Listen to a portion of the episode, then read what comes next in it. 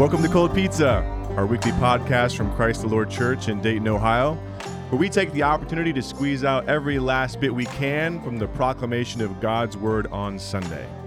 It's our chance to sit down with the preacher and tackle any further questions or application or other bits or leftovers of crust to chew on that maybe didn't quite make it into the main meal. So grab a slice.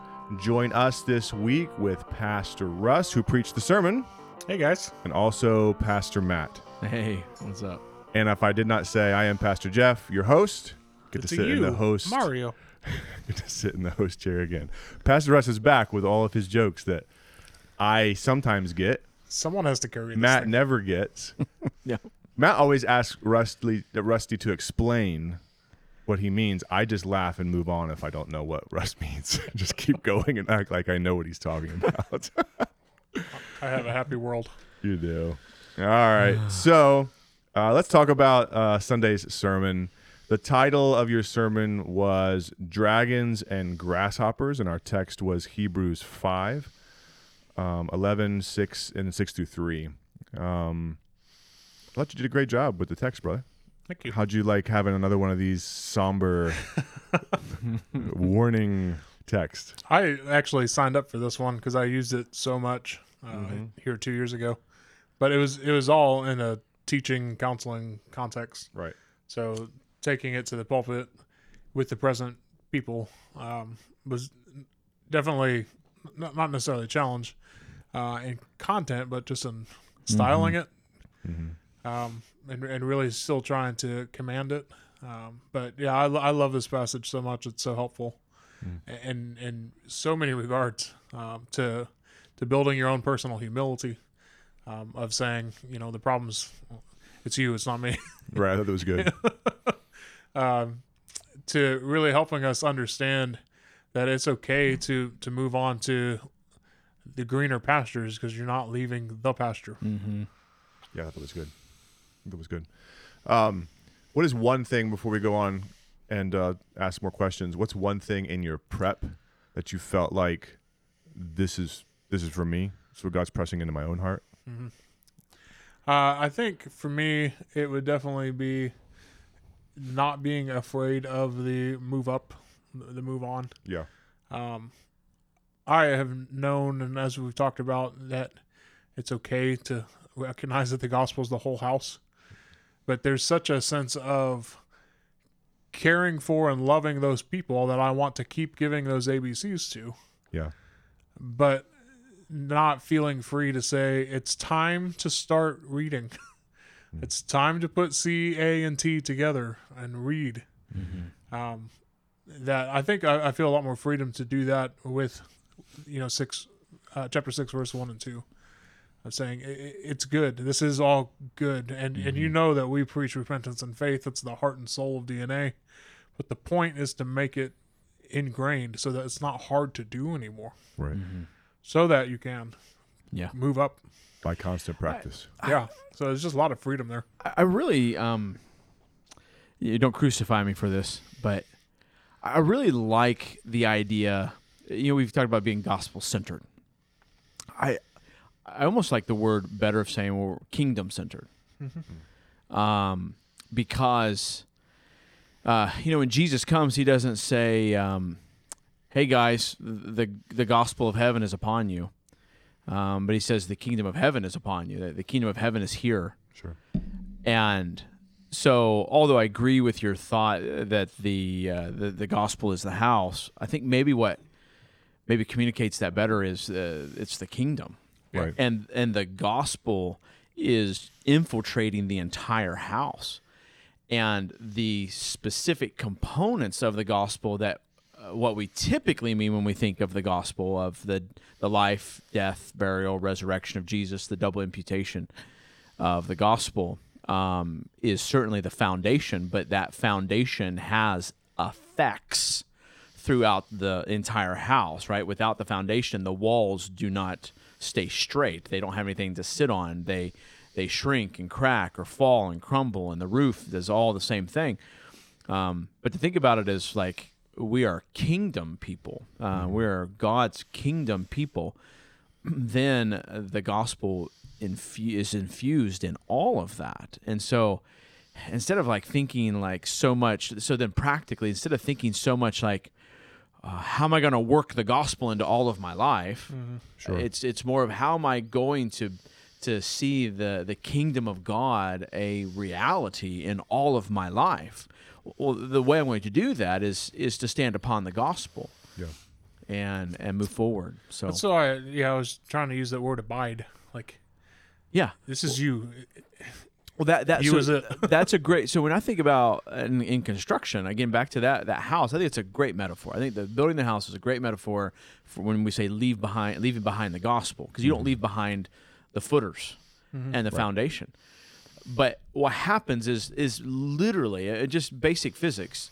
That foundation uh, is there is an abiding effect of that foundation into every aspect of that house. Yeah. The carpet is affected by the foundation. I mean, yes, it's three or four components of the house away from the footers, meaning there's some boards and there's some nails and some more lumber and some more nails and then there's the carpet. But without the foundation, the boards and the nails are not going to be there and so the carpet's not there. So that that carpet is literally abiding hmm. in the foundation of the house. Yeah. the insulation in the roof that no one ever sees Yep. is abiding in the foundation of the house because without the foundation of the house it's not there. Hmm. But you might if your foundation gets cracked. yeah absolutely. Yeah. Sure. if it's a poor foundation. Mm-hmm. Mm-hmm. Mm. It's good. Your summary points, which I appreciated, they all, they all, well, the last part all started with the same letter. I appreciated that. Helped to my OCD brain. Wake up, grow up, and move up. Um, talk talk to me here a little bit, us a little bit about this last point. Uh, so I think the wake up is apparent. Uh, he's he's coming in and and there's a bit of a rebuke tone here, but it was also more of this um, calling up versus the rebuke because we've spent Yeah. a lot of time in the warnings in the previous chapters, which you got to Yeah. unpack for us. And now you you made it clear on Sunday. Now he's he's talking to sheep, Mm-hmm. right? And there is a concern for apostasy, but he, he's talking to sheep here, and there's a bit of a rebuke, but it's also more of a um, an equipping and pulling them up now. So wake up, grow up. What um, what do you think he's really emphasizing when he's really pressing into this idea of moving up? Moving up, I think, is explicitly chapter six, one and 2 Mhm. So now it's time to, to go on, go on to maturity. Yeah, And, and so that component is a recognition that you are where you are first, Yeah. right? It's not just future vision and, and saying, I want to be that. I want to be like Mike when I grow up. it's not, you know, some future picture. It's recognizing where you are now so that you can start taking steps to do that. sure. And so that's where then leaving behind comes. All right, I've got these things. It's time to set those down, leave them, and move on, move up. So I, I put the up partly to just keep with my alliteration, uh, but also because of what we've been talking about in the past several weeks of further on, further up, Yep. right? It's, it's this pursuit to the celestial city. Yes.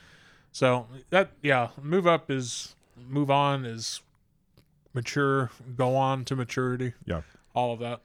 you know the uh, you know the, the primary theme is this priest this kingly priest for the purpose of persevering the saints and then all of the warnings and the entire book with those warnings kind of sprinkled all throughout all the way up to chapter 12 the the key component that hebrews is teaching us that if you want to persevere it's advancement. Mm-hmm. It's not it's not just getting a good foundation. That's that's not going to be good enough. Mm-hmm. I mean that's part of the point here that the elementary principles just having those is not enough to keep you from falling away. And i mm-hmm. know that that just doesn't settle well with with a lot of us because those those are the basic principles. Because principles people of are the gospel. basing their entire sanctification on their justification yeah Exactly. and the wrong emphasis. Right. yeah Yeah, Yeah. Matt, you and I were in a, a counseling meeting not too long ago, and somebody kind of brought that up and was challenging that idea, and they kept saying, well, "What about once saved, always saved? What mm-hmm. about once saved, always saved?"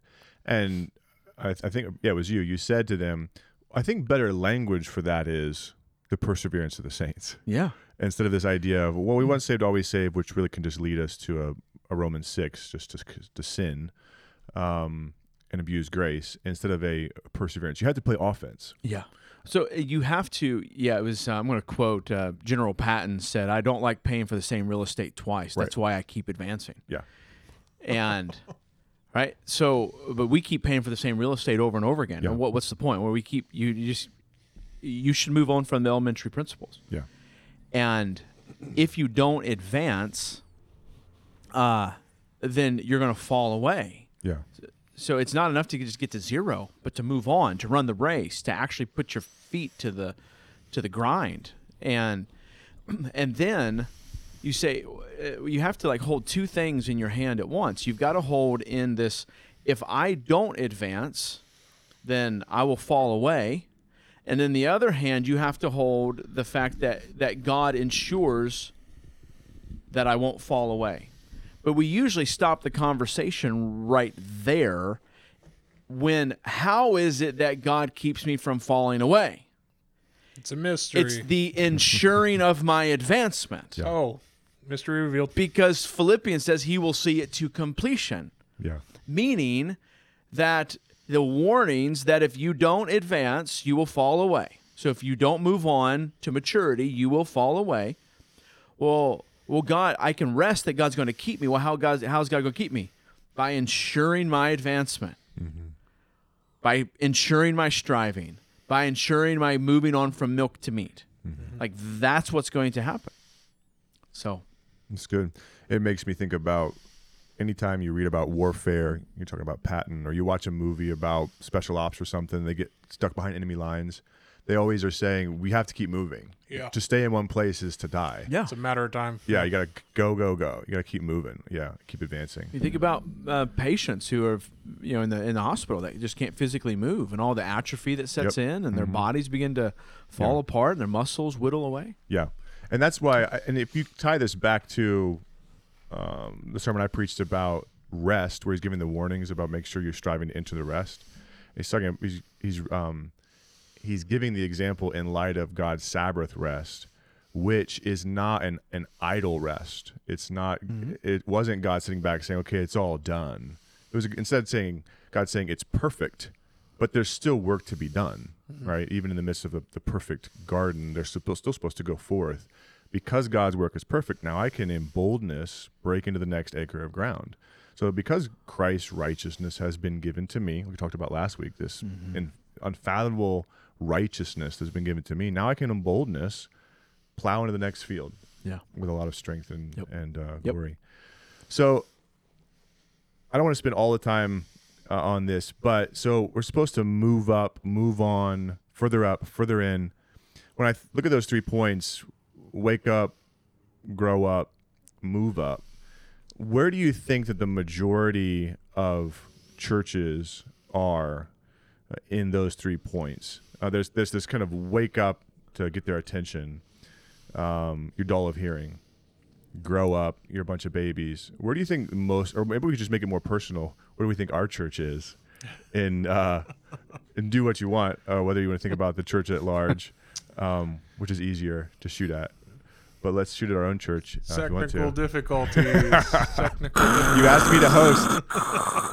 you asked me to host. Well, and this is uh, this is assessing those who are you're leading is always an assessment of leadership as well. It is. Yeah. All right, uh, attitude reflects leadership. In that Lucian case- said in We're awesome. from awesome. the Titans. right? There's beef jerky in the pews. Right. So I'll, I will go ahead uh, and and lead on this. Um, I won't make a statement on where I think the majority is, but I do think a lot of people um, are in the the wake up stage, the dull of hearing, simply because we've been lulled to sleep through a, a, variety of things. We got we got uh, chip bags on our head. We do. yes. Matt sent us a video. Oh, uh, um, he was getting in the car this morning. I was I was pulling up to my driveway after dropping the kids. Oh, okay. And there was a, a cat. One of our I barn got cats. excited because I thought you were going to run over the cat. I almost he did.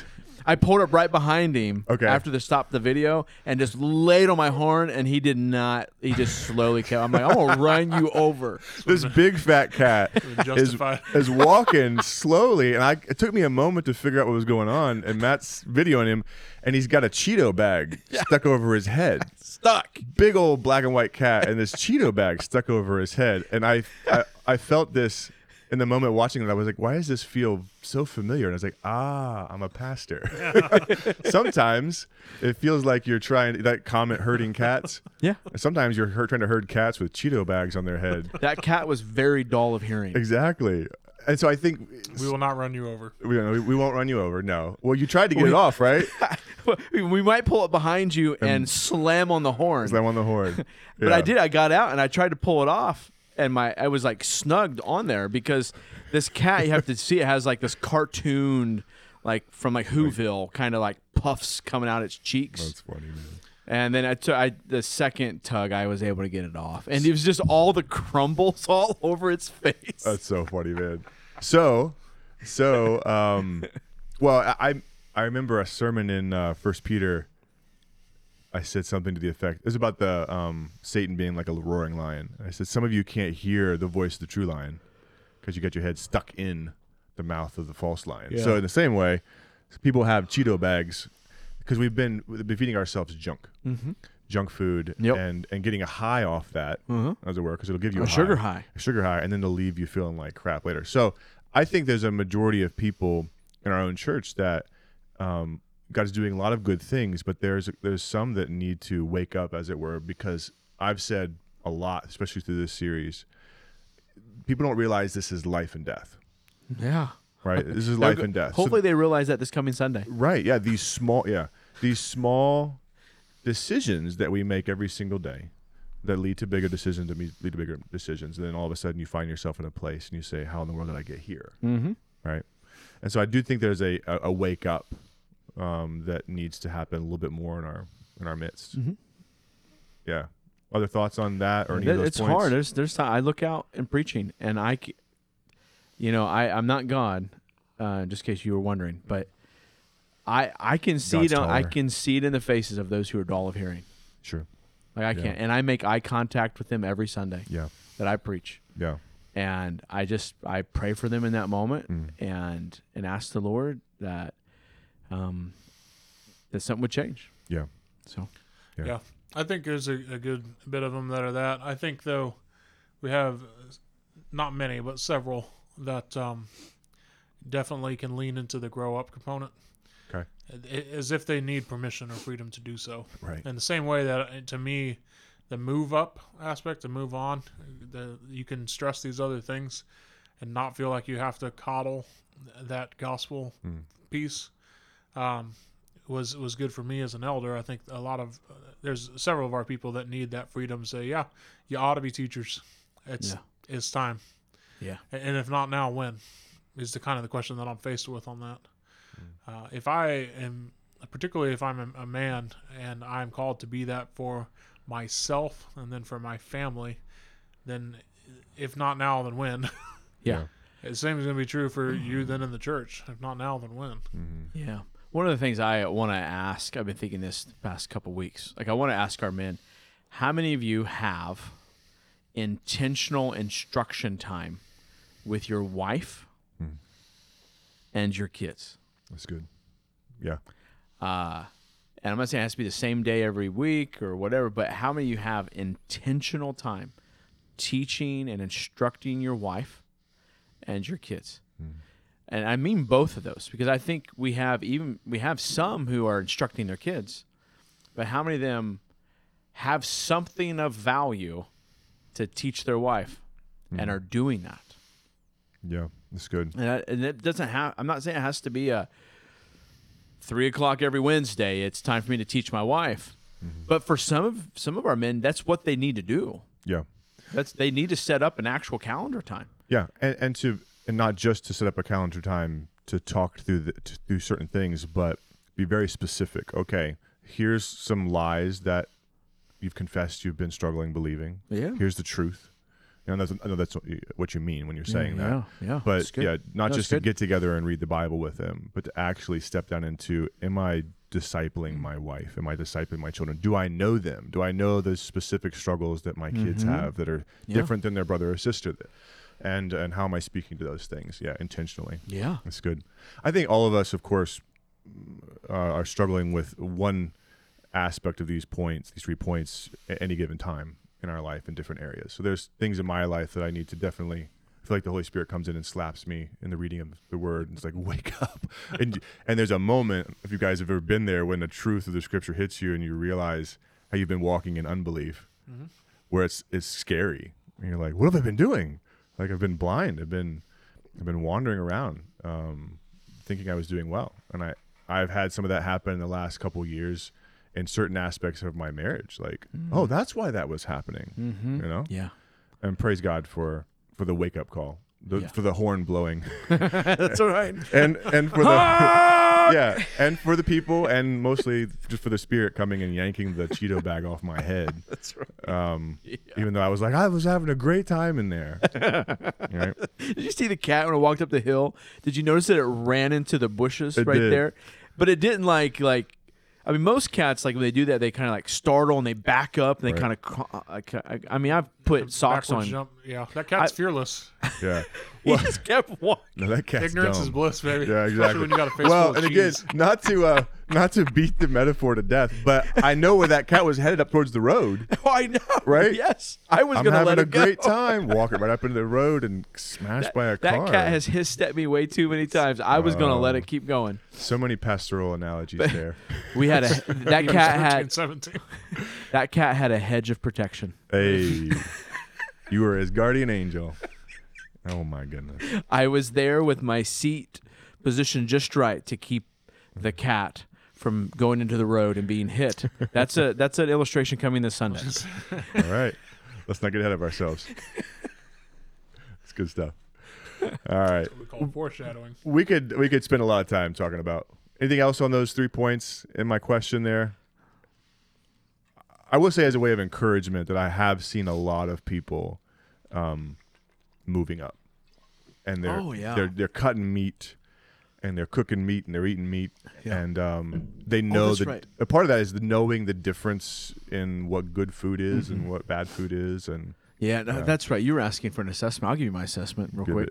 Um, I think most churches are, are dull of hearing. Yeah. I mean, I think just they're asleep. I think even a number of the Reformed churches around, Yeah. uh, even in our immediate area, are, are dull of hearing. yeah Um, are suckling babies on a bunch of bottles. yeah um, and and big sucking holes for goats. yeah yeah Um, that uh, yeah, I think that's the case. And then um, I think with our with our with our church, um, yeah, I think we've got I think we have people in each category. Yeah. Um, certainly. Um, but uh, I think we just have a handful of people in that wake up category. I don't Yeah. think it's I don't think it's huge. I yeah i agree I think we have most uh, of our people. I've told this to many people before. I uh, in the past month or two.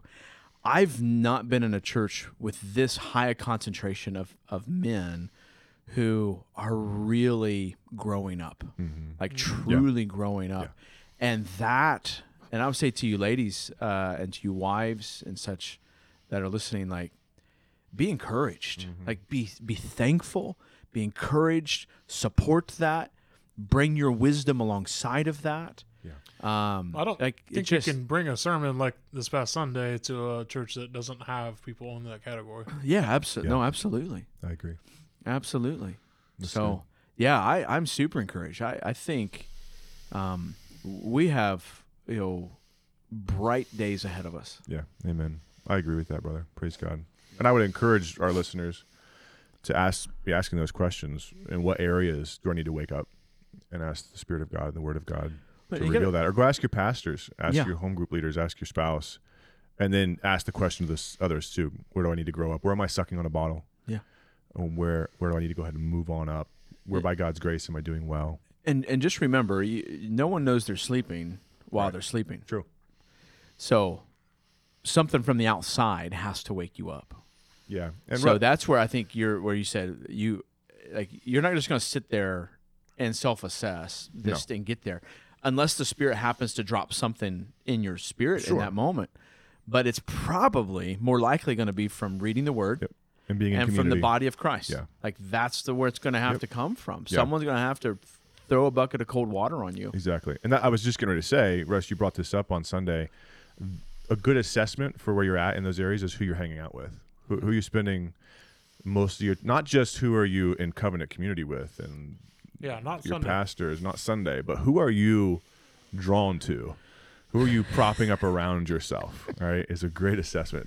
Are they all wearing Cheeto bags on their heads and bumping into each other? Right, The rest of them are drunk on Mountain Dew. right. Well, you, you got to have people to they got people to look at you and say like you made the analogy of uh, little kids look at grandpa and know that it's funny when grandpa pretends to drink out of the bottle because that's not something a grown man is supposed to do, right? Especially a, an uh, an elder like that, right? Um, which is seems to be few and far between sometimes in our culture. Um, but you got to be able to spot that and put yourself around people that are going to call that stuff out as well. Mm-hmm. Like that's that's foolishness, Mm-hmm. right? I hope you're joking about that because that is not does not befitting a mature man of God or mature woman of God. Yeah. Yeah. Matt looks like he's about to say something. I had like 10 comments I wanted to say, but we should move on. All right, we'll move on. You save him, save him for next week, or you do another podcast like you did a couple weeks ago. Matt just needs to start his own podcast. Matt's musings. Everything from Hunger Games to chickens to HVAC. All right. So uh, one thing we like to ask to the preacher is: Is there another way you could have gone with this text? Sometimes the text is pretty straightforward and it's like it is what it is. Other times, um, you have to kind of pick a direction to roll. What are some other ways you could have gone with this text, Russ? Yeah, one very easy way it could have gone was where it could have gone two years ago. Um, the context of who we have in our flock is so much more of a determining factor, I think, to good preaching Yeah. uh, than we give credit for, and I think is a very big warning for listening to sermons from other churches. Um, you have no idea the health of that body and what's going on there and why they're saying what they're saying to those people. Yep, that's good. So it doesn't mean stop by any means, but Yeah. man, I would have handled this a lot differently Sure. not long ago, you know. Yeah. Oh, yeah. Sure. So, um, yeah, that's one way. One thing I, I really enjoyed reading because it was just encouraging um, is Spurgeon's sermon on this. I didn't use much from the first uh, half to two thirds of it. I quoted him a couple times. That was all from the end, including his very last paragraph. Um, the first half to two thirds, he's he sets them up on uh, this. You're dull of hearing, and you need uh, milk, not solid food. Well, then he spends half to two thirds of his time just laying out solid food after solid food after Ah. solid food. You need milk, not solid food. But look at all this solid food. Look at all this solid food. Yeah. And just really setting before them these delicacies of the faith that they could and should be able to move on into. So it's like, you want Mexican? Look at this. This is want that. You want Italian? Look at all this. That's over here. You want French? I mean, look at all this.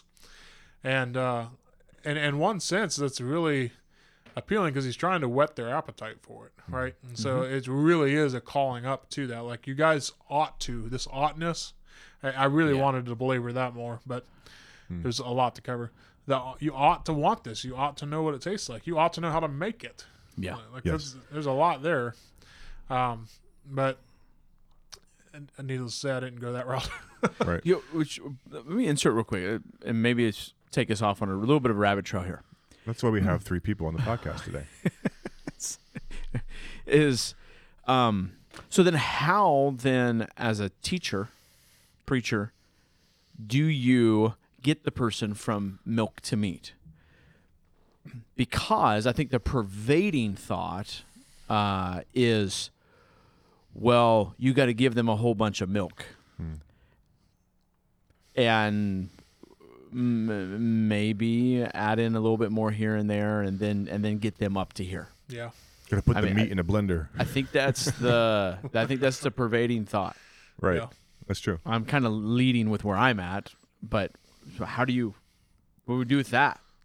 Yeah, well, there's kind of a theme that we've had um, I guess amongst us for the past two, even three years, is uh, treating in particular men like men, speaking to them like what they're supposed to be and are.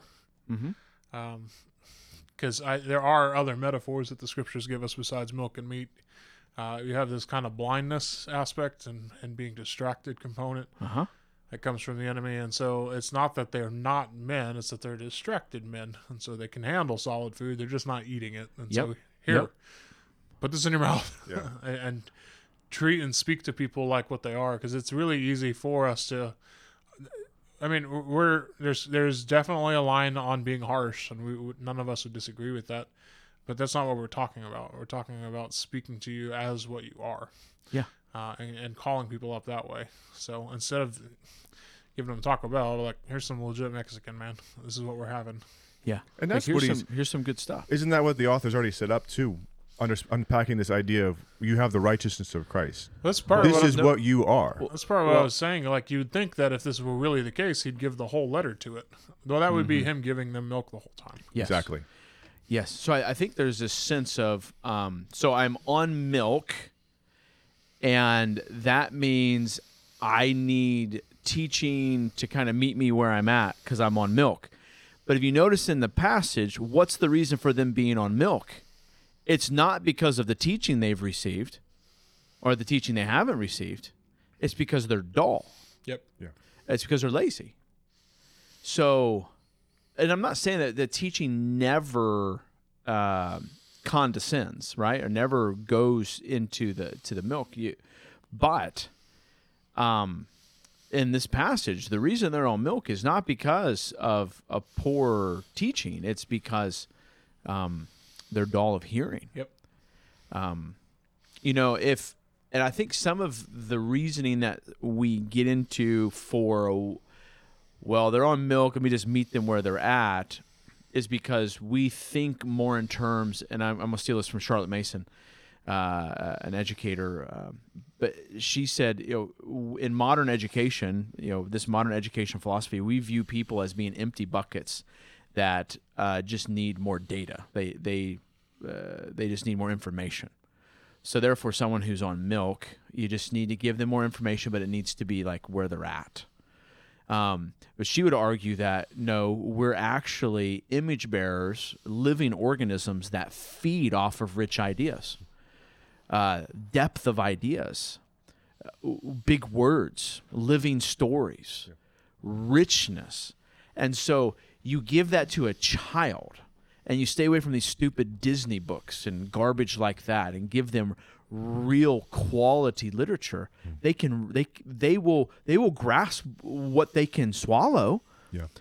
but then they're going their lips are going to be teased with with more richness every time they hear it and more to dive in because they're they're a living organism that grows that soaks in it that is that's enriched by it the, the, thing is is that the person who's on milk then is being fed when they're fed richness meat that has depth to it if they start to choke the issue is not in the uh, the fact that they're being given a rich idea what is stifling their chewing and swallowing an ability is their pride and their laziness Yeah. If they're a living organism that is meant to th- to thrive off of truth, know the truth, and the truth will set you free, like know the richness of God, and that will set you free. Then the only other, the only reason truth wouldn't set you free is if your if your head has a Cheeto bag over it. Yeah. Thank you for that, cat. That, What a great analogy. that's the that's the only reason. Yeah. Because otherwise, you're going to hear like that big word that was used or that really deep concept. You're going to go, oh, I want to know more of that. Not, I, can't, I can't handle this. Right. Darn that preacher for using too big of a word on me. Like, That's not going to be your response. Uh, yeah, It's the same thing as like it's a genealogy thing. Yeah. Yeah. You get that analogy on Sunday. I started Matthew 1 and you couldn't get any of it. Yeah. That's good. This when a kid who sits down and is like, I don't like this food. I'm like, you haven't even tried it. Right. You've never tried this before in your life. Me as a parent, now I'm like, game on. You're gonna eat every last bite. Double Right. portion for you, my friend. Uh-huh. Exactly. Oh, I've done that. yeah, me too. Me too. So I can't help myself, but Cheeto's mascot is a cat, so this feels like some kind of weird cat cannibalism. This does. This So is, for the record, it may not have been a Cheeto bag. It is I, now, I can't forever remember. and will it be. is. It is Cheeto. I It like was- Cheetos. It was the bottom of the bag that I could see when I walked up, and I just crumbled it and threw it in the trash. We got to go back and look at it now and figure out what it was. will. But it's gonna forever be a Cheeto bag for sure. Yeah, that's that's good. I think um, then you know Russ, you gave the analogy on Sunday. What happens then, Matt, if we don't continue to press people to to grow up to move on, is then we just we're accommodating them and we do the uh, the airplane thing and we're feeding them. We've all done that with little you know little babies. And then you find very quickly that that doesn't work anymore because the kid's like, yeah, no, we did the airplane yesterday. Well, we got to do the train today. Why? Because they're smart. Exactly. Yeah, exactly. They're smart. Now Yeah. they're playing you. right. And then all of a sudden they figure out that if I don't want to eat this thing and I just seal my lips, But So that's the- what, so the- the that's what you sheep- see in mom and dad will do churches, though. backflips. Yeah, the, the person who comes up and says, well, I'm choking on this or it's too much, they're just playing the preacher. Mhm. Yeah. Yeah, Yeah. they want. Well, that's been part of the thing is, uh, in us not speaking particularly again to men uh, as men, it's because they want us to do the work for them. Mm-hmm. and and we've it's so easy to do that with with my wife to do the work for her with, for my kids and not call you up to it to, to grow in those things uh, that's what i want done for me if i have my choice is to have other people do the hard work for me Yeah. And I, I uh, commend you as a preacher, Russ, because I think you do give lots of application, and there was a lot of application in Sunday's sermon. But y- uh, sometimes I can have a tendency to belabor the point so much in that I'm cutting it up in really, really tiny pieces. Um, instead of just like, no, you can handle this. Uh, It's the same thing, and we talked about some of this last week and making things hard for our kids on purpose Yeah. right? And how that we talked a tiny bit about how that's the same thing we do in in uh, pastoring, is that we do that for your good because if we're cutting it up in such tiny pieces, a we're doing the work for them, and also there's no resilience being built there. Yeah. Th- This No is- trust. There's no trust, and there's there's the sense in the kid of like, oh, this is a really really hard thing if dad has to chop this up in such tiny pieces for me i i surely can't achieve this that's a big reason i wanted to bring in just briefly that ephesians 4 passage on sunday is it's not us thinking high and mighty of ourselves there No. is a qualification line Yes. for us as shepherds yes And so having that in place, then it, it needs to be known what what are we after? What's our job? hmm yeah. And if it's if we keep forever cutting up everything for them, yeah we're not doing our job. yeah It's not that we're trying to get out of work or, or any of that. It's that is the job is to bring you to full manhood. Yeah. Yeah. Amen. So, uh, hopefully, this will segue into some other things we want to talk about. What are some uh, false or faux um, understandings of maturity as well? Does that make sense? So, we're encouraging people to grow up in Christ, be mature, to move on to eat meat. Is there any? I have that one uh, end of the spectrum I was talking about of saying you can be that theological egghead who knows all this stuff but Yeah. doesn't actually prepare, eat any of it. Right. Yeah. Um, you can know all the cuisine in the world, but if you haven't actually tasted it, Yeah. and you're not eating that, you're not actually growing up. So the danger is that we have people who do, um, who, who read, who, who try to move on to other things and grow up, um, but don't actually then bring that into the life. And I think that that's a, a big piece of why you ought to be teachers matters because teaching requires implementation. Yeah. Uh, you can spot a, a teacher who doesn't actually know, their stuff, or yeah. practice their stuff. Yeah. It's Yeah. so easy. Any children can do that. Yeah. Um, so the fact that you have to then turn around and give it to someone else, disciple them, teach them, man, that, that's where you really actually test if you know what that stuff is. Which is a big reason I like teaching so much and really jump into it earlier than maybe I should in some cases. Um, but that's a practice that I've developed over 20 years, you know, um, is jumping into trying to teach it because it tests my knowledge and, and me being able to see how things actually connect and not just regurgitate knowledge. Yeah, yeah, and you can only you can only last in that realm so long. Mm-hmm. That's why you have to surround yourself with other babies. Yeah. Because if you're eating, drinking richer milk, Yeah. you know, then I you have seem vitamin D. right, and you seem like the expert in that circle. You see a lot of that in churches. You know, people that have a knowledge of the scriptures, but there's not a lot of doing.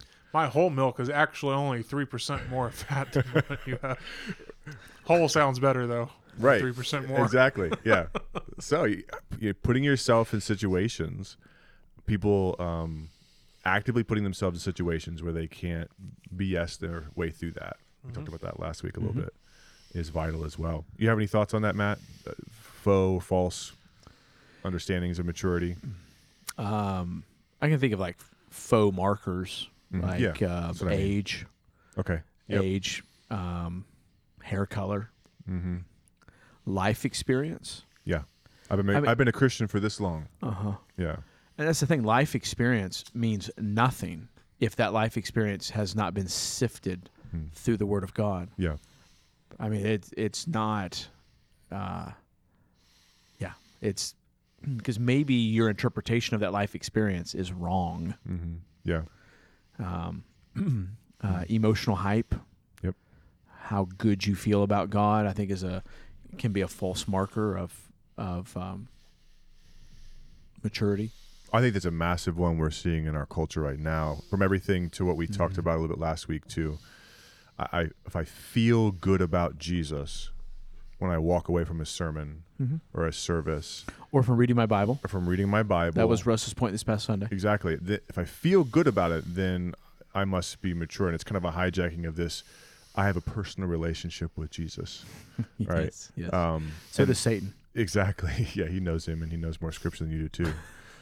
Everything from that to what we're seeing right now, you know, all over social media and all over the news at the um, Asbury quote unquote revival, you know, Mhm. that's that's going on, which we've had a lot of people ask us our thoughts about that. And I did say something. What on are your thoughts about that, Jeff? Yeah, I said I was going to say something about it, so I have a I have like five pages of thoughts. I was, I was scrolling through I our know. through our talk notes. I was like, oh, wow. Jeff has lots of thoughts. Jeff's got lots of. I mean, I do too. These but- are Yeah, just some. some yeah, of these are just no, these are just some of my thoughts. and the the reason to bring it up is not simply to you know um, speak to it just because it's happening. Although I think we need to speak to it because we've had questions in our congregation and other people I've talked to. But it was interesting sitting there listening to the sermon on Sunday and seeing how how this applied yeah. so clearly. And Russ, you made the comment, which I thought was just really good, or really stellar, as Matt would say. Um, really stellar. It was stellar. super helpful. I think I said that when we were sitting on my porch Sunday night. I think I said, "Man, did. your sermon was just That's stellar." when I knew I had arrived. Yeah. Sunday night? yeah, Where yeah. were- The Johnsons came over to my Oh, house. Why did I get invited to that? Okay. Is you're not as cool as these, these elders over here. Okay, whatever. That's that's definitely not true. so Russ made this super helpful, stellar comment It was delightful. on a delightful comment on Sunday. I don't know what I say all the time. I don't know what I say, but it's super helpful. I think you say so. So, So, so, and then you go in. do I? Yeah. I don't know. I don't pay attention to what I say. I like to say, "Listen." listen, listen. I, I say that sometimes. I write well. that right in my notes. Listen, I started doing that in my notes too. Listen. I prefer that over uh, a certain other podcaster who just says very interesting and then moves on to something else he wants to talk about. Oh, really? Yeah. So Yeah. In my notes sometimes, now we're getting in a rabbit trail. And in my notes sometimes, I'll write a statement and then next to it, I don't know if you've ever seen this in my notes before, but I'll say go off, meaning like just go off on this. If and it's kind of in my point. If, if I'm feeling give it, yourself permission and if the ahead of spirit time. drops, man, I'm just gonna, or somebody just looks at me the wrong way, I'm just gonna go off. It's kind of like I get to a point, I'm like that, that really captures what I'm trying to say. so it's that whole but I really feel passionate about that. So in the moment, if I have more to say, I'm gonna go off. that double uh, conversation we have in our heads while we Yep, preach. that's the go off. the one, the one that Jeff said is going say something, say something. Say something. Do it now. Do it. Go for it. And I'm like, okay, I, I will write that in my notes. So that's what that means, by the way. Like, go off on on something. Anyway, but you made this helpful comment coming coming back um, about the revival, and and you were tying it to um, maturity instead of just saying. Hey, there's a revival happening. What do you think about the Asbury revival thing? You should say, "What is revival?" Well, if you don't know what revival is, or even if the word revival, you and I were having this conversation earlier, if even the word revival is a biblical one in the way it's being interpreted, or or it even has been interpreted in the last, you know, however many years, Sure. right? There's a loud car going by. Then uh, then you're really gonna uh, get taken advantage of. Mhm. You're gonna be off in, in left field somewhere. So, I have lots of thoughts, but what go, are some? Go off. It's not written in my notes. I, let me say this before you Before I jump go in, because this is like uh, I'm drinking I'm lots I'm of coffee and, and smoking lots of tobacco right now, so I'm pretty hyped up. I'm gonna I'm go off stand up on, s- on it for a moment. One of my biggest. Green tea. no, I'm gonna drink green tea. Anybody got any lavender? we fought tea a all listen, gosh darn Russ. day. We fought a war, so we didn't have to drink tea. right? I ain't gonna drink tea. We had fought a war, so we wouldn't have to So- drink so- tea or be ruled by the queen. Someone get him some lavender and calm him down. That was from Hot Rod. I was trying. Yeah. No, I heard you. uh one, one of my biggest struggles with it right now i think it's revealing uh, so it's not so much about what's happening there but what's happening outside of there Yeah. and that is anyone who questions what's happening there Yeah. is just well how how dare you Mm-hmm. how dare you question the move of god you know how dare you when the scriptures clearly tell us to test things Yes. It Right. says judge not. Which is where we've heard the first iteration of this whole problem. Yep. Mm. Judge not. Now how dare you critique? How dare you question God? Mm-hmm. Yeah. Yeah. So that that's the thing. Right? There- Yeah, this is why I'm talking about the church history thing. Like it's nothing new. yeah. Right. Oh, yeah. This is just a rephrased version of who are you to question God? Judge not. yeah. Don't judge me. Right. Well, and, and before you go on, I would tie that way back up to a comment we made earlier here about you have to assess yourself not just by yourself, but in the midst of the Word of God and the Spirit, of course, but in uh, the midst of covenant community. Yeah. And so what we Of have which there is no covenant community at Asbury. exactly right. That's one of my points. But also, just in general, in the big Eva of American church and so on, we have this personal relationship with Jesus apart from covenant community. So it's, it's we're such an individualistic culture. Mm-hmm. So how dare you question my personal experience and personal relationship with Jesus? And then you add on top of that things like critical theory. So now lived experience trumps everything, Mm-hmm. right? So how dare you question that? I mean, lived experience now trumps Well, lived experience trumps anything. even my own biology. Exactly. Exactly. Yeah, because I feel this way. So anyway, go ahead. No, that was it. It's just there's I it it it really bothers me for someone to say, "Hey, I don't know if this thing's legit l- according to these scriptural standards." Yeah. And for that person just get blasted. Like Right. that to me just Right. I it doesn't make any like that's really sad. Yeah. The the sufficiency of the scriptures is just being trampled on Mm-hmm. in the context of this discussion, which I think in part reveals what's going on. Yeah. No, that's good. And I think so anytime I hear about something like this, I think in one sense, you know, Philippians 1, there's this, hey, if, if Christ is proclaimed, I rejoice in that. But then the question is, is Christ really being proclaimed? Right? That's and so then then you gotta step through the scriptures. What's our guide for this? It's the scriptures. First Thessalonians 5, 19, 22. So don't quench the spirit. So if the spirit is working, I don't want to quench the spirit. I don't want to despise certain things, but I need to test everything, right?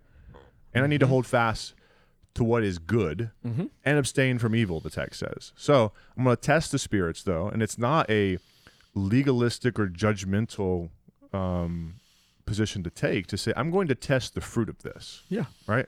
I'm gonna I'm gonna know what good fruit is supposed to look like. That's what that that's what we're called to do as believers. And and uh, First John four, uh, don't believe every spirit. Test the spirits whether they're from God. I think folks just don't realize that there are spirits at work, right? Mm-hmm. But there is one Holy Spirit, and the Holy Spirit is going to exalt the person and work of Jesus Christ absolutely. um, for the forgiveness of sins and the imputed righteousness that causes us to walk in holiness and in righteousness. So I was just thinking about the um, this Asbury revival, quote unquote, in in light of our mission. We call people to know, love, and obey Jesus as Lord over all. So what's that kind of the metric for how I've been thinking about the last several days? And I'm a little more invested in it because, as many of you know, my ancestors are all from Kentucky. That revival holiness movement is very evident there. Um, there's a lot of superstition though, and stuff that gets thrown in with the gospel. That's just Syncretism. just just yeah, just it's just pagan. So, can we really say revival is happening? So, on this idea of knowing Jesus, can we say revival is happening when there's only singing prayers and testimonies? Those those are the real visible things that are being seen, and there's no visible preaching of the scriptures. If the scriptures are not the thing that is being exalted, and and um, and the foundation, right, pushing us towards the holiness of God, can we really say that that there's revival happening? Um, and if there is any, and I've listened to several of the um, live streams, Mm-hmm.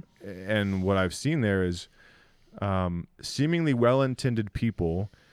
And if the scripture is mentioned, though, or if the Bible is opened, it's it's not faithful to the text. And when you look at the scriptures, you know Acts two, and again, I want to say this is maybe another discussion. Um, if we had a Patreon, we could have this discussion afterwards, and we pay for it. Um, is re- Foreshadowing. foreshadowing. Is the is revival the right word to use?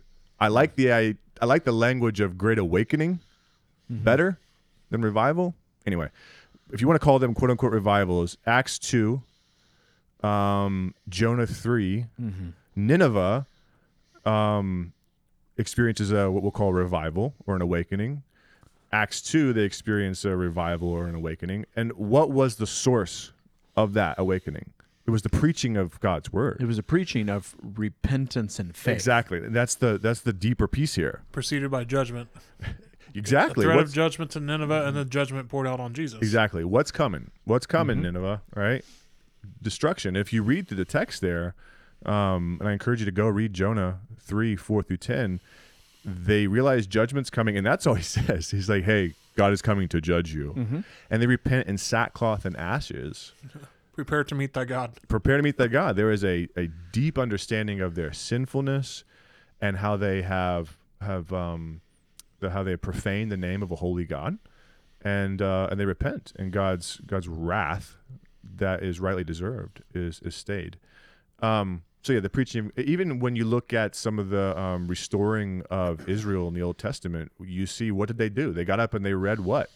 They read God's Yeah, law. the valley of dry bones. Yeah, and people repented, right, of Yeah. their sinfulness. So, um, yeah, there's a whole conversation we could have again about is the term revival or awakening even something? And this is this is why we have to be mature though, because if we're just if we're sucking on milk, then any um, anything that looks like the holiness of God or this uh, falling somewhere is going to seem like a great thing.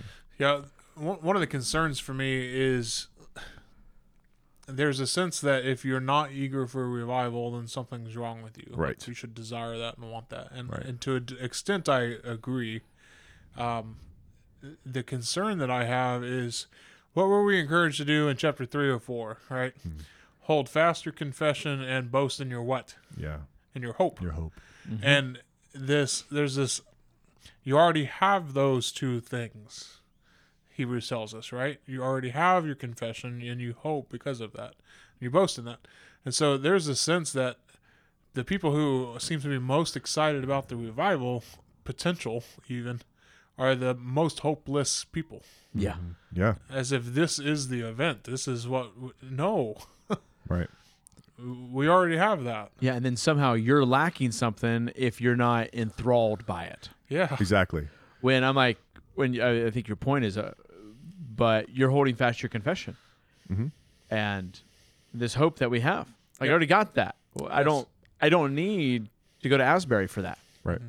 And that's it's interesting too that you're seeing. So in the Great Awakening, if you study that, you see something small happening, and this is the same way that the you know we're using this word revival happened in the scriptures.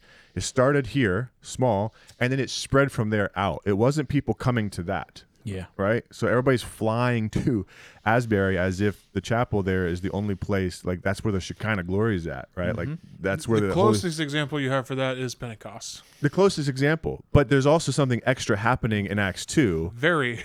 right?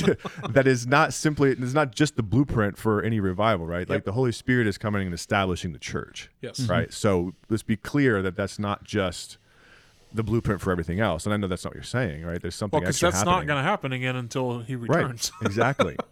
Exactly. And so you see people flocking there to experience Yep. God. Yep.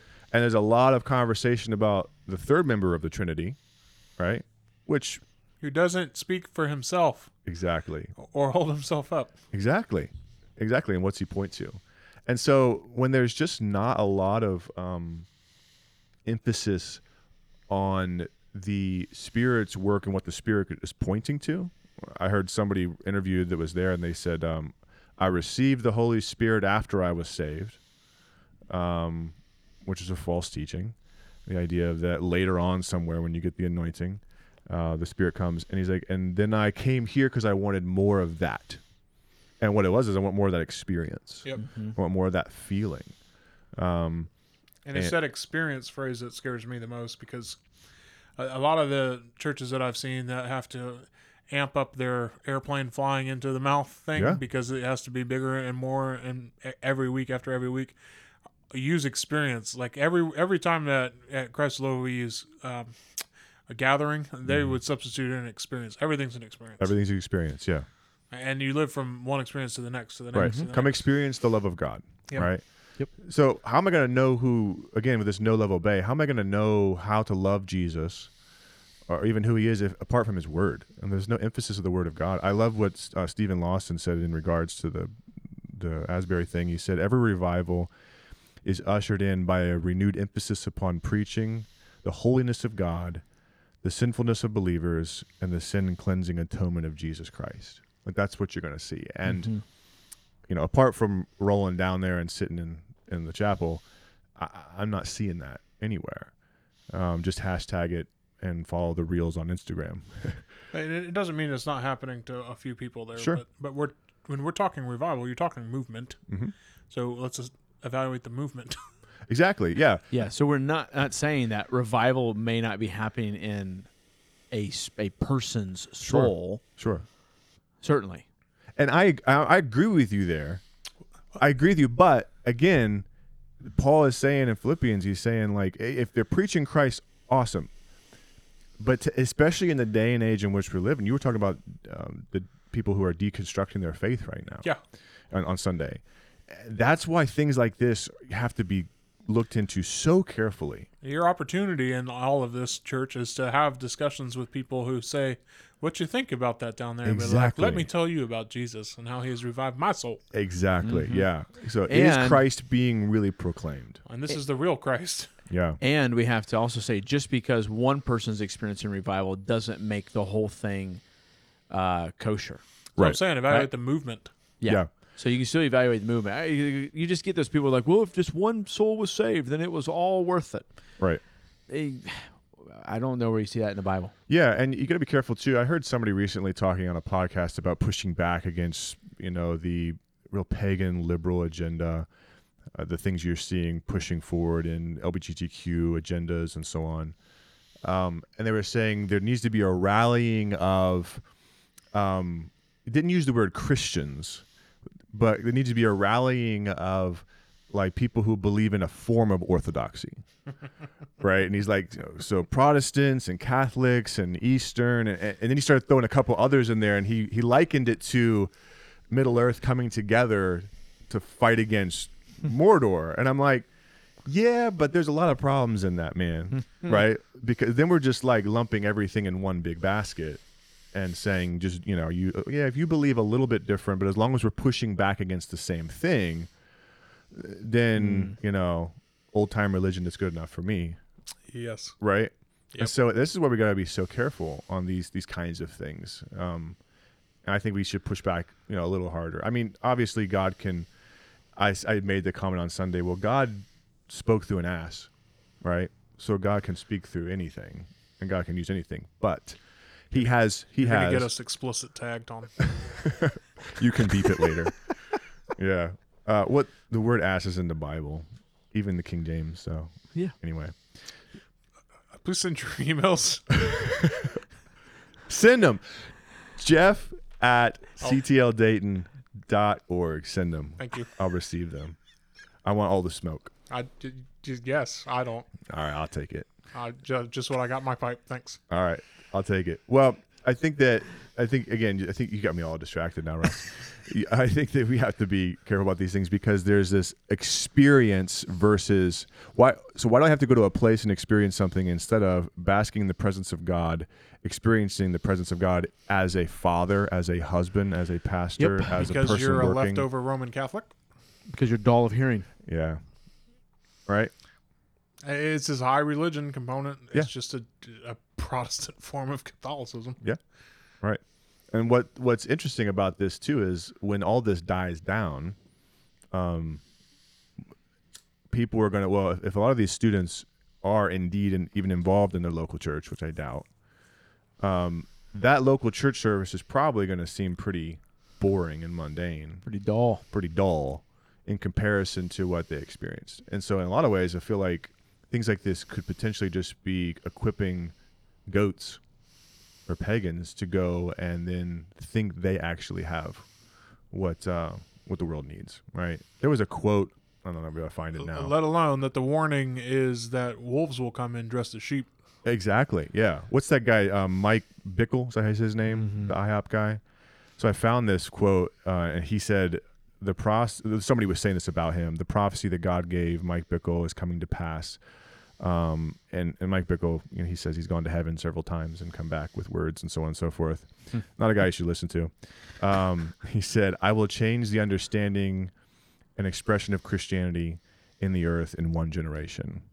Uh, again, so this deconstruction of the faith, you know, critical theory, all these things, and you see these kind of these emotional experiences that happen, and now these are redefining what we think Christianity is supposed to look like, right? And how do we know ultimately uh, if we're honoring God? So if you, what did Jesus say? I beat this drum all the time. If you love me, what? You'll keep- obey me. You'll, you'll obey me. Yeah. You'll keep my commandments. So I, then I think, and what I'm saying in all of this, in particular to our people at Christ the Lord, is you have to test, right? So test the repentance. What's being repented um, from, Mhm. right? Um, and uh, no, these aren't. I've I've done my research as much as I can. So you can email me at that email and and uh, rebuke me if you want if I don't have my facts straight. You can fact check me. Um, but from, from my my uh, vantage point, the things I've looked into, people are are repenting of their whiteness, right? Mhm. At this at this revival, um, it's been reported that LBGTQ um, students are leading some of the worship. Mhm. Um, the Revoice group is involved, and so you're like, how we can't hold these things in in the same hand, folks. Um, Mhm. So test test the spirits. Um, at the end of the day, I'm I'm going to just side with the Pharisee in Acts five, who was like, "Look, if this is of God, They're calling you a. Pharisee anyway. So. Right, exactly. It's going to succeed. Just own it. If it's not of God, it's going to fall apart, which ultimately is is uh, a a good reformed um, way to believe that. Hey, if That's this is of God, man, it's It'll going to come to pass. If it's not, we're going to have a good chuckle about it, and we're going to keep doing what we're doing. We're just gonna keep doing what we're doing over here. We're going man. to keep doing what we're doing over here, and we're going to say that this is this is the presence of God in the midst of His people. Mhm. This is God doing a work as we as we are engaged in building God's kingdom through what His church. Holding fast to confession Yep, I'm boasting in your hope. exactly. Mhm. That's what we are called to do. What you have happening at Christ the Lord is the holiness of God being proclaimed yes, and people being called to repentance and faith in the Mhm. work of Jesus Christ. right. And those lives are being uh, changed forever. Yeah. And their families and their kids. In the midst of like if we want to talk about what is, if there's the term revival, that's revival. it is revival, Right? Yeah. That's what's happening in Jonah. That's what's happening in Acts 2. That's what's happening. It's faithfulness for generations. That's radical Christianity. So let's get excited about that. Yes, and it's the Like, let's be like, go home and see the revivals happening in your home yeah through washing and pots and own changing diapers souls. And discipling your wife and your kids. Yes. Right. Being discipled When you come on. Sundays, like Yeah. be excited about the words we're singing and saying and you're hearing and we're praying. Yeah, I was encouraging our home group leaders in that on Sunday. We are doing some training, and at the end of Jude, it's talking about Jesus presenting us before the Father, and it says with great joy. Mm-hmm. Yeah. And I was my encouragement to them was like as we because we talked through some challenges and some things that they were working uh, on in their groups.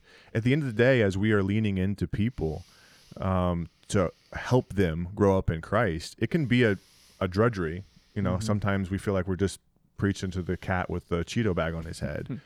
That's sassy. so I get it, right? So I get it. Hope, hope, hope, hope, hope, hope. But I get it. hope. But, but, do this with joy, right? Because Jesus has already run and, uh, and Yeah. defeated and conquered with joy. And so there's a measure of jovialness that we have to bring to this, a measure of joy that we have to model because our Savior has done this for us as well. I could say a lot more things about this, not necessarily about the, the revival there, but just this idea I think that we're seeing in our culture right now where, Well, that's the thing is, I I hope that you see that we're not just raining on the parade. oh, I'm raining on the parade. I said not just raining on the parade. we, want Words, you, words you you can matter. email me. Words matter. we want you to see how this, this hits at home. Yeah. Right? It's not just what's happening in Kentucky or Yeah. or what could spread, uh, even to the, the aspect of it allegedly spreading to Cedarville and such. Sure. But how's this hit you at home, yeah. and and then us on Sunday morning? Yeah. Yeah. Amen, brother. Yep. Amen. It's good. Any more thoughts, fellas, as we wrap this up here? I'm hungry. You're hungry? Well, yeah. Russ was talking about all these different uh, foods that Spurgeon spiritually talking about, but I'm thinking about real food. I have a sandwich behind me. It wouldn't be the first time that I ate one on a podcast. Yeah, I was thinking about swiping that Yeah, we almost split it. Again, again. yeah, that did happen once before. We borrowed Rusty's Subway sandwich, Matt and I, and We gave it back to him in blessed energy from us. I'm gonna have a Subway sandwich for me in heaven. I won't store is these things up here. this is true. I, I, I kind of would like to, but I don't think we need to dive into some just practical principles of learning. Yeah. I mean, maybe we can. You No, guys can turn I- this off at any time you want. But we talked last week at, yeah, about I like I was asking you guys for some of your study habits and things like that. Hmm. Um, I, there's I, I don't want to cut all the food up, sure. but at the same time, there's really practical benchmarks Yeah. that you in any skill that you learn like there's there's known benchmarks Right. you know and and i feel like laying some of those out is not cutting up the food for you necessarily Sure. Yeah. And, and i tried to give some of those on sunday Yeah, you gave, and you also said this on Sunday, and we've been saying this too. We're not saying that you can't come and ask your pastors, like, "Hey, you know, what are some things I need to do to start eating meat?" that would be better a to-" sign that you've hit that a would few be a- benchmarks exactly. That would be a sign that you're actually moving up, moving on. Oh, yeah. hey, can can you help me understand that better? exactly. Yeah. yeah. So do that. At the same time, when we, when you hear a message like Russ preached, um, know that he's in, saying it in the same spirit as the author of Hebrews, who's saying like, you got this. This is a this you you can do this Yeah. because it's been given to you, and we trust that what we've been fed, you can chew on. Like stop, stop doubting yourself so much, right? Yeah. Stop being lazy. You can do this, right? Yeah. So, um, some practical ways of, uh, Yeah, what do you got in mind, Russ? yeah, uh, I, the ones on sunday i w- would reiterate if we had extra time but do those um, me personally in, in learning in general so this is beyond my bible time um, but it, it certainly applies there Uh, th- I think the strategy works for everybody. Um, it's not simply just the 80 20 principle that you may have heard somewhere in your life, in corporate or whatever. But for me, I have so many just interests in general. Um, I like to explore. It's me exploring God's goodness. I think that might be me a little bit more personality specific, um, just the way God's made me. But the method that I use, I think, is for anybody. Um, if you think about a body of knowledge for any particular topic, so from the ones that I've done, from woodworking to um, to music to to anything, if you pick up some random thing, so I mean, Matt's into the farming stuff now, Oh, buddy. and and you, I I that's why he just yawned. He's so tired from farming. That's right. I did. you, you get into that kind of thing you get into cooking man in any body of knowledge it's the one side of the bell curve right mm-hmm. so you take a bell curve and cut it in half and what you can do is literally spend 20% of the total energy that it would take to know that whole body of work whole body of knowledge and you can get 80% up that bell curve Now, to become a master at it, to really know the whole body of knowledge, it's going to take another 80% of energy to get that last 20% of knowledge to become a master. Yeah. But you can be the greatest jack of all trades. You can be the king of all trades if you spend 20% making sure that you figure out how to get that first 80%. percent And, mm-hmm. and what I've found is usually the problem is that the bell curve has a long ramp at the beginning. Mm. But then if you get past that little Yeah. zenith, right, it flies upwards. And all of a sudden, everything starts making sense and clicking and clicking and clicking. And then you start to see and really understand the topic, not as an expert, but quite a lot.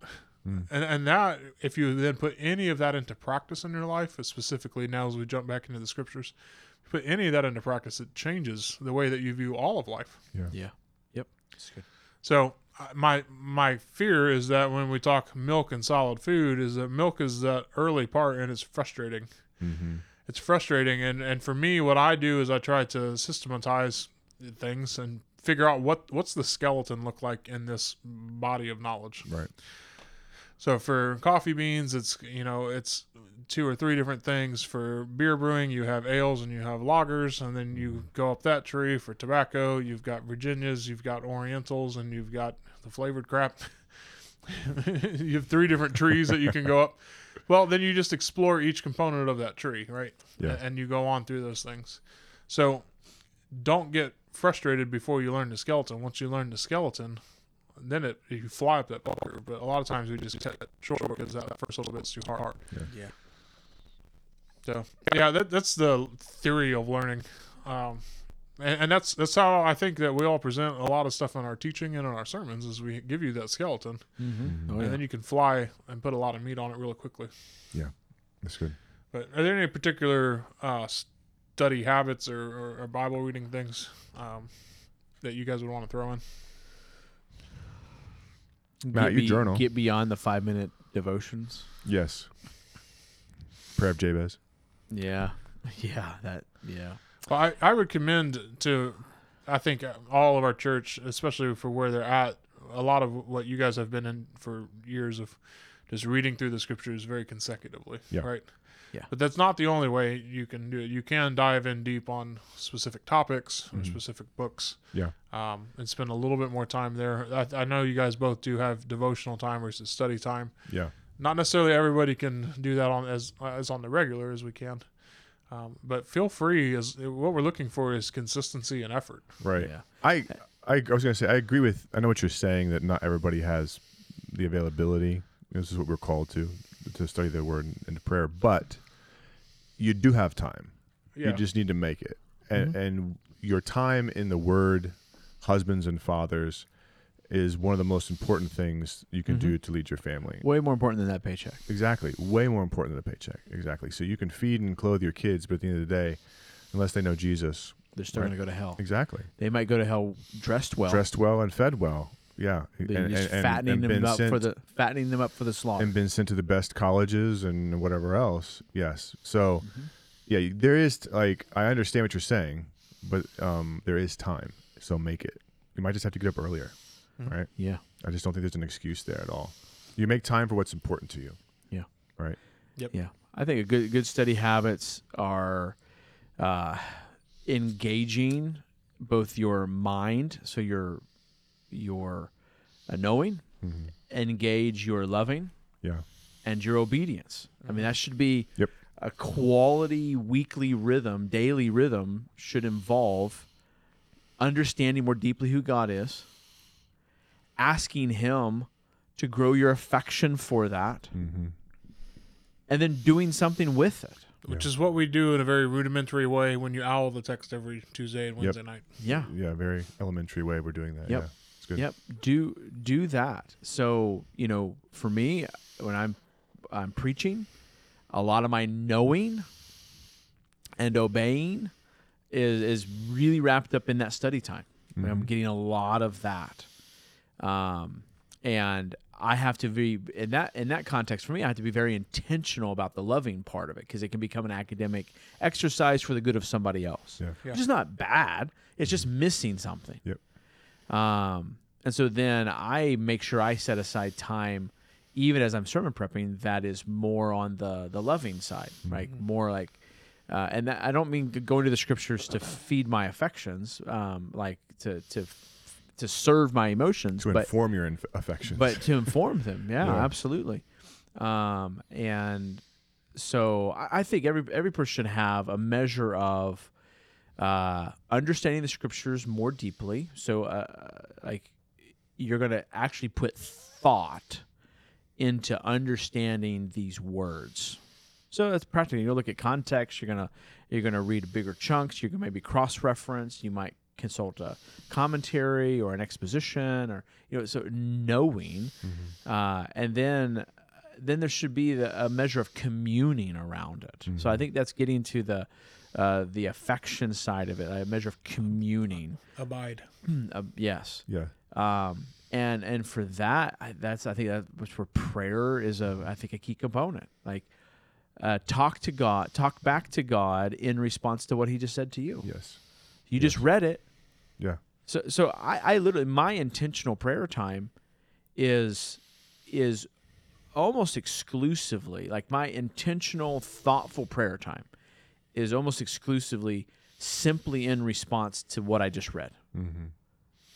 And I, I write those prayers out. Um, but it's in response to the passage that I just read. Uh, and then I mean I might sit and think a little bit more and then I close that book up and I go on. Yeah. Yeah, but but that's the opposite of dull. You, it was talked to you, Yeah. and you did something with it. Yeah. Yeah. So, Yeah. yeah, it, it's hitting you and, and affecting you. Yeah. I do this. I do the same thing.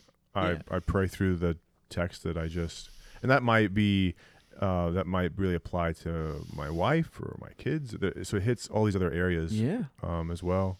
And then, um, sometimes I was telling Russ about this. Sometimes I'll sing a made up song through the Yeah. the text or or something like that. It's a lot easier to do with the Psalms.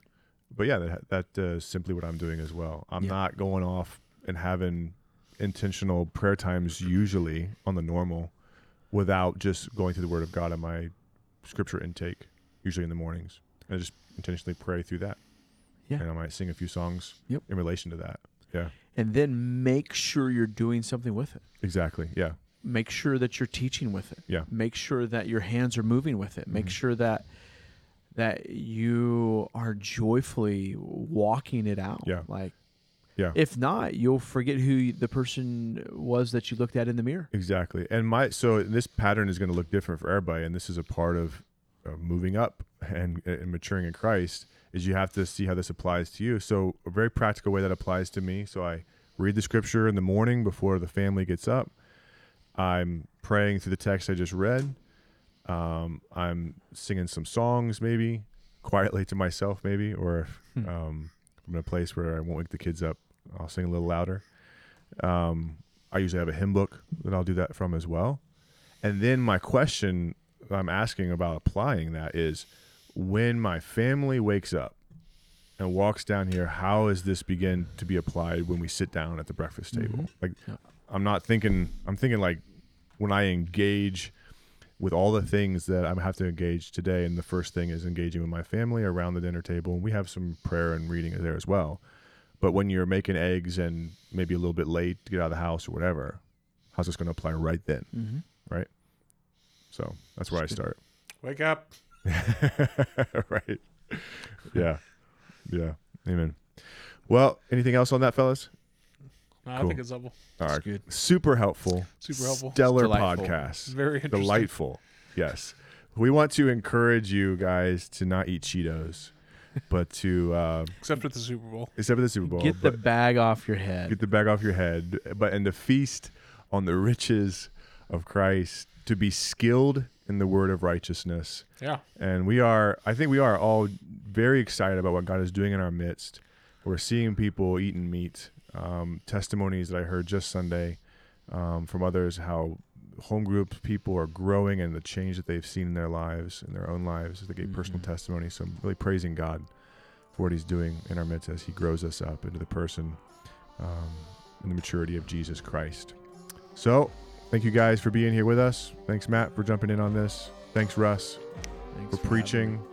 Thanks for letting me host again. Pleasure. for talking a lot. If you have emails about anything, you can email me. Don't email Russ because he doesn't want the smoke. Because I don't check it. Because he doesn't check it. Exactly. He's too busy reading his Bible. All right. We want to encourage you guys, as always, to go know, love, and obey Jesus as Lord over all. And we will look forward to talking to you next week. See ya. See you guys. Amen.